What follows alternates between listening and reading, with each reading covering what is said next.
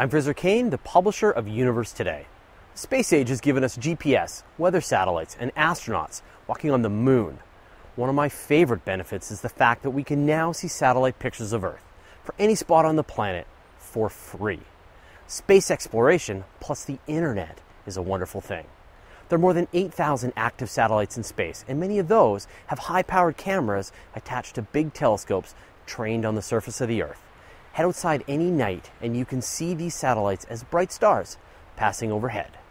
Many are military satellites taking high resolution images of top secret locations, but many are scientific and commercial satellites whose imagery is available free on the internet if you know where to look. Want to see satellite images of the whole Earth? NOAA's Geostationary Operational Environmental Satellites, or GOES, release images of entire hemispheres of Earth every three hours.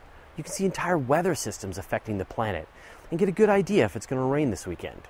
If you want more detail, use a tool like Google Earth or Google Maps to see satellite imagery of almost any spot on Earth. In some places, like cities, the resolution is very high, allowing you to see objects as small as people and cars. The images you see in Google Maps actually come from commercial satellite mapping companies like GeoEye or Digital Globe. They have satellites capable of resolving objects on the surface of the planet as small as 45 centimeters. An object like a garbage can, seen from above, would be a single pixel. You might wonder are these live views? Can you go outside, look up, and see yourself in satellite imagery? Sadly, no, it's not live. Each company only has a few satellites constantly mapping the surface of the planet. In some cases, the images you see in Google Maps were taken a few months ago, while in other cases, it's been years since the images were refreshed. If you take a careful look at the satellite imagery of your house, you could guess at when the picture was taken based on what's in your yard and the cars parked out front.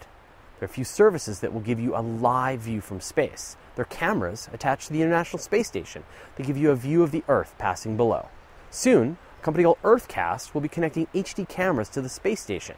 You'll be able to scroll, pan, zoom, and search your way around their video stream.